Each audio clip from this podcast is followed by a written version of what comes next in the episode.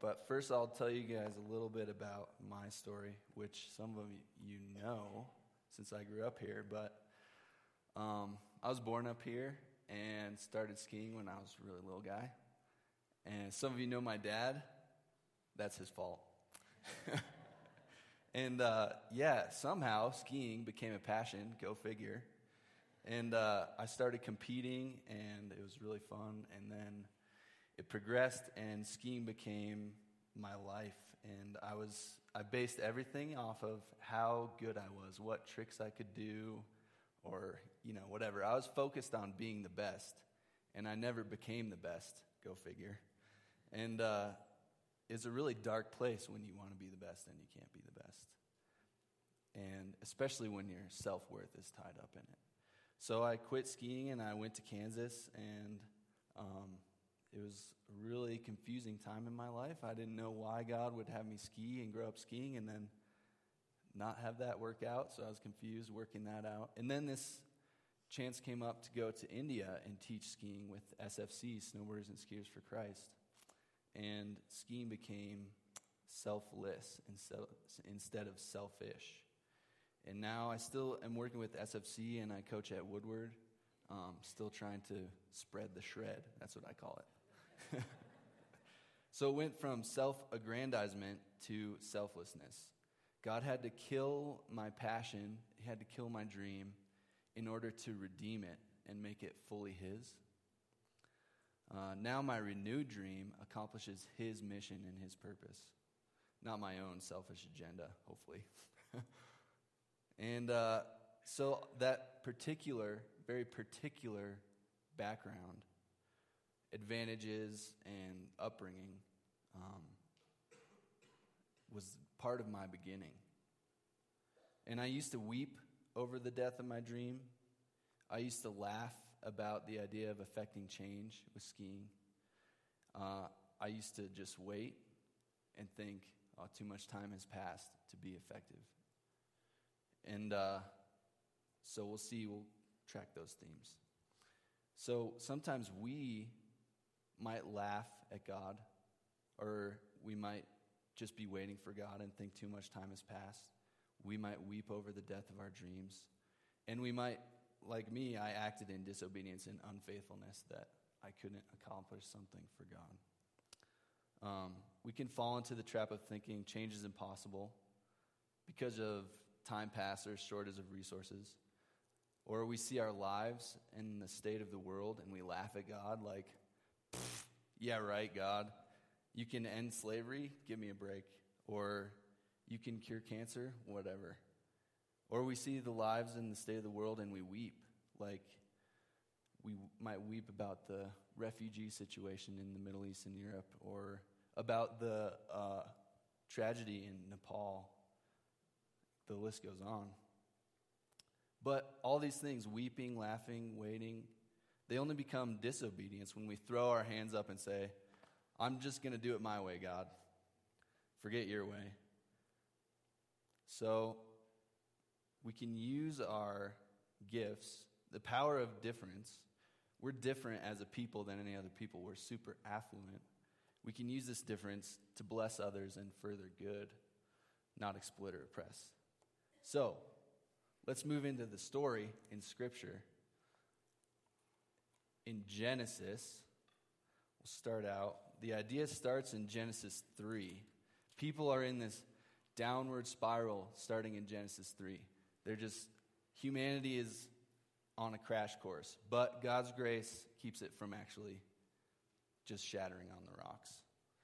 Um, humans are in self-destruct mode basically that's the theme of sin through the bible is self-destruction um, but grace or god's saving action keeps making space for redemption god's action is giving the freedom to become fully human again throughout this narrative so abraham, abraham and sarah this story starts in genesis 12 after this downward spiral.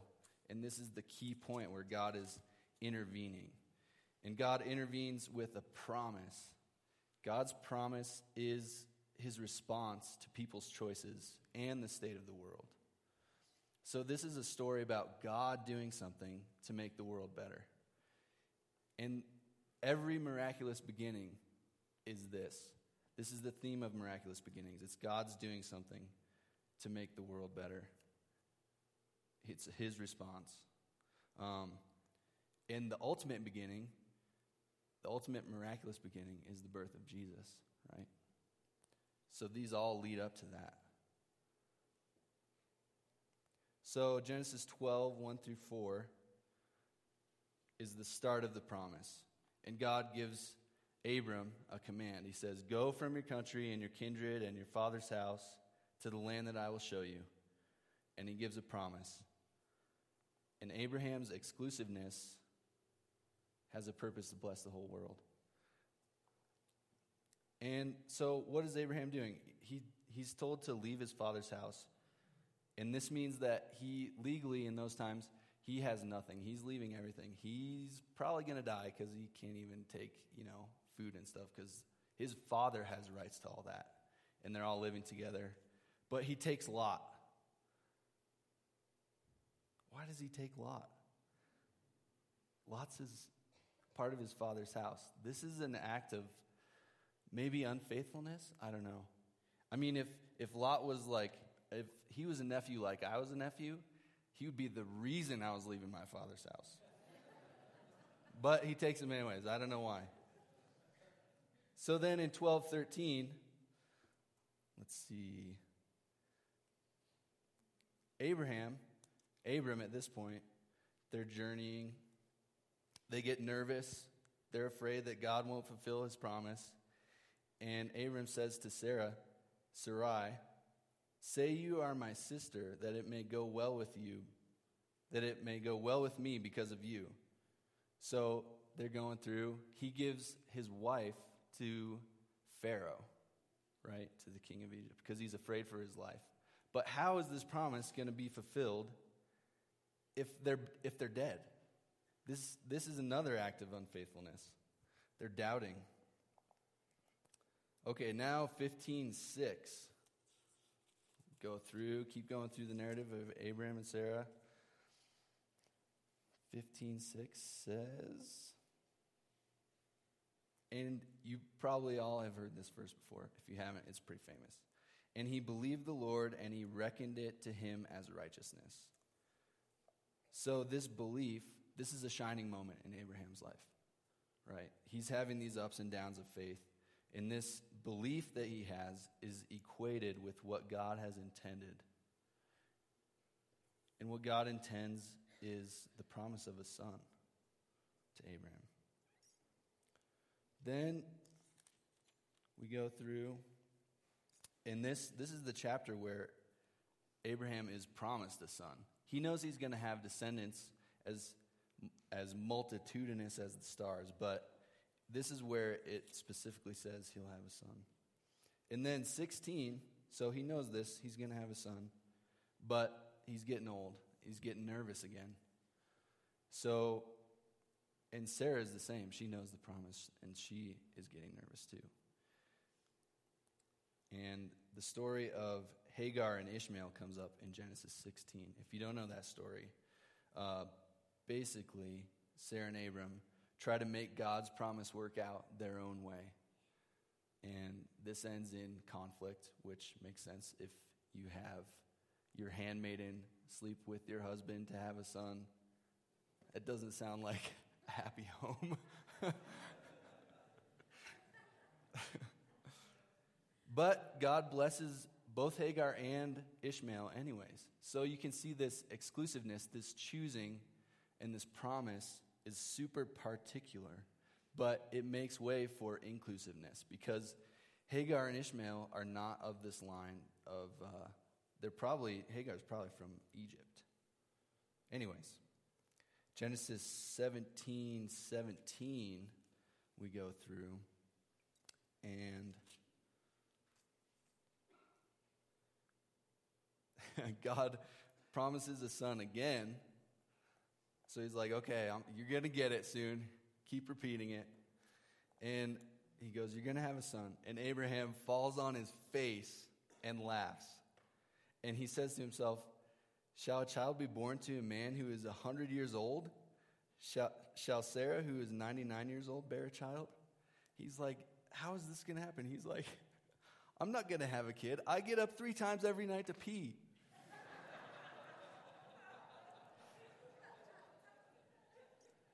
So Abraham laughs at God. And then eight, chapter 18, 9 through 15, is a story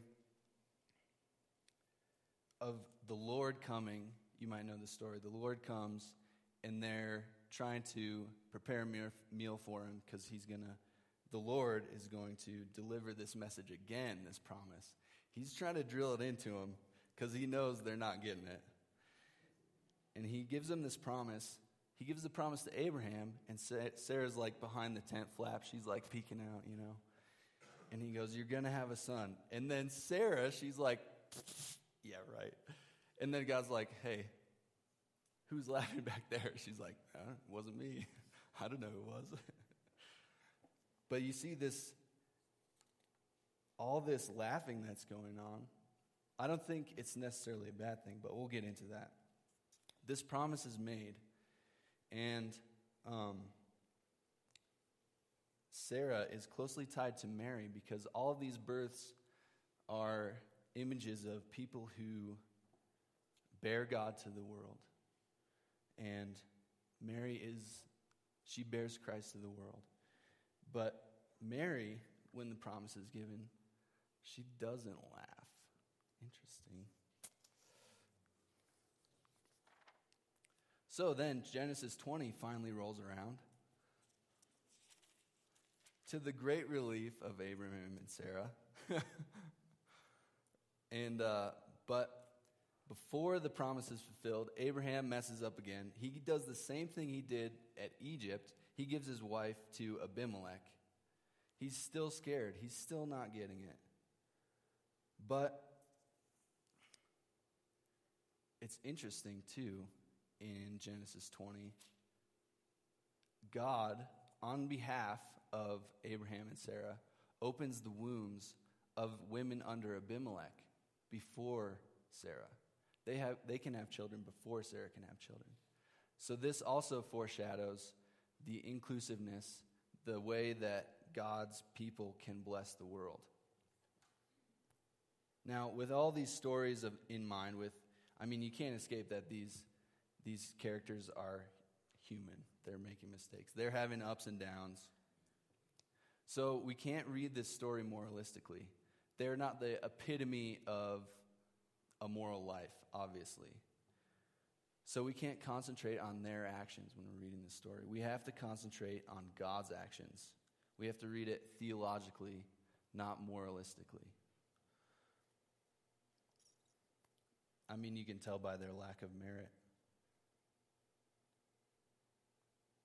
So it depends on grace, God's action, not on works which you can see in Genesis 21 2. When the time is fulfilled, at the time which God promises, he will act, which is grace. And this is the exact same language that's used at the birth of Jesus.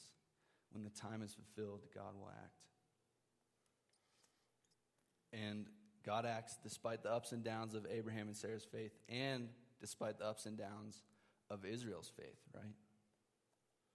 So let's look at this idea of chosen, this exclusiveness or particularness. Isaac is the only child of promise, just as Abraham and Sarah are the only ones chosen to begin this story of redemption. It doesn't get more exclusive than just one person. And more is said about Isaac's birth than any other birth in the Bible except for Jesus Christ. And Sarah is even more important than Abraham. Abraham has other sons by other women, but Sarah's son is the only child of promise. And in the ancient Near East, which is the time when they lived, um, the only reason that they could come up with for a woman not being able to have children was a curse because it was so important for survival and for legal actions and all that to have children. The only reason they could come up with was a curse. But we see again and again that God uses people who are viewed as cursed to bring about redemption. And God acts when the time has fully come. Now, with the birth of Isaac and the birth of Christ, the time between the promise and the fulfillment is almost unbearable, right? In fact, for those living in between the time of the promise and the fulfillment, it is unbearable. They can't, they can't get it straight, they can't get it in their head. And Israel is the same way. But Abraham and Sarah have a kid when they're way too old. So, who cares? Who cares about these two old people having a kid? It's weird. But what does it matter? God keeps his promise despite all odds. Nothing stops his action. Nothing stops his grace in motion.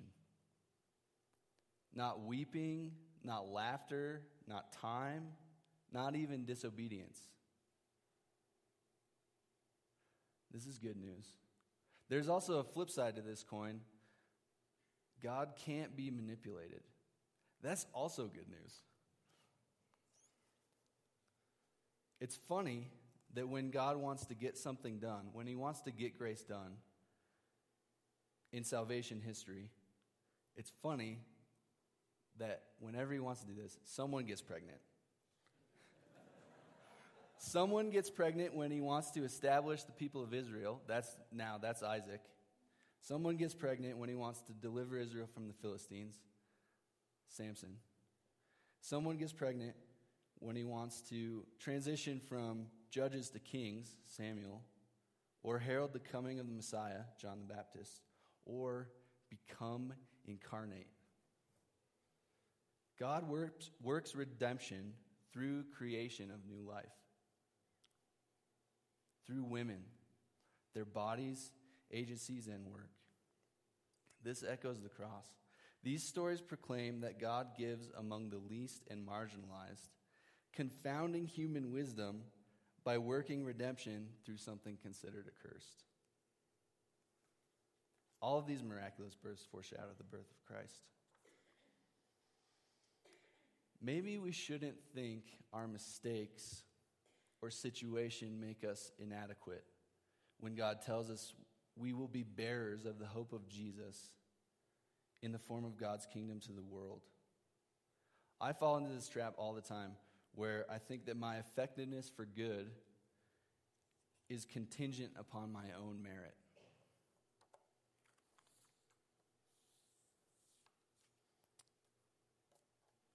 In faithlessness and disobedience, I pursue selfish recognition through skiing.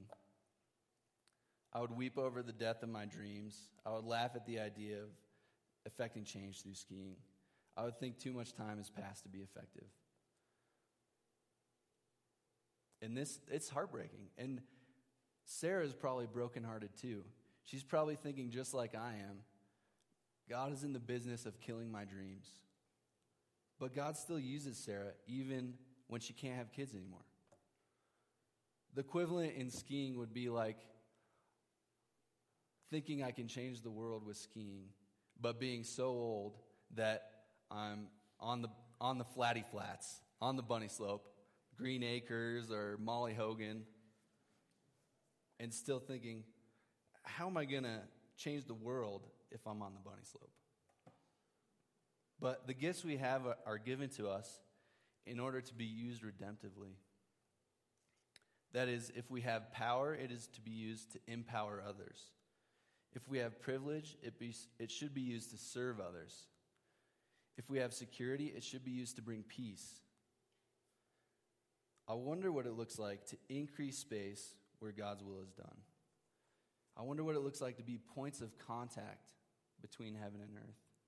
That's the image of Jacob's ladder. Jacob is Sarah's grandson. That's the, that's the image of the nation of Israel, points of contact between heaven and earth, and ultimately Jesus. So, this realization for me that God is going to make space for us to be restored and move toward being more fully human, no matter the circumstances, it gives me a sense of overwhelming freedom. I no longer feel the pressure to worry about someone else's eternal soul. Worrying about that is not the, is not the model. This story tells me that God is redeeming humans, body, mind, and heart. He's redeeming all of creation. This is freeing to me to love others' whole being genuinely, to love creation genuinely. Loving the whole person is our privilege and responsibility. I believe, I hope, that God is making the world better using skiing as a tool. He began something unique with my story. He began something unique with your story. Something that makes the world better. Knowing that God will get grace done no matter what, I wonder what it looks like for all of us to be free to use our beginnings, our passions, to love creation and people in a holistic way. This is exciting. God can use us to change the world even if we're just on the flatty flats. Yeah, let's pray. Dear Lord, thank you for working. Thank you for affecting change in us and through us. And help us to bring this hope and embody this hope. Thank you for working throughout this story, throughout Scripture and history. And I ask that you would let us see that more clearly. In Jesus' name, amen. Thanks, Stefan. That was fun. Fun journey. Uh, let's, you know what? We can give him an, an applause. That's, that's, that's all right. Thanks.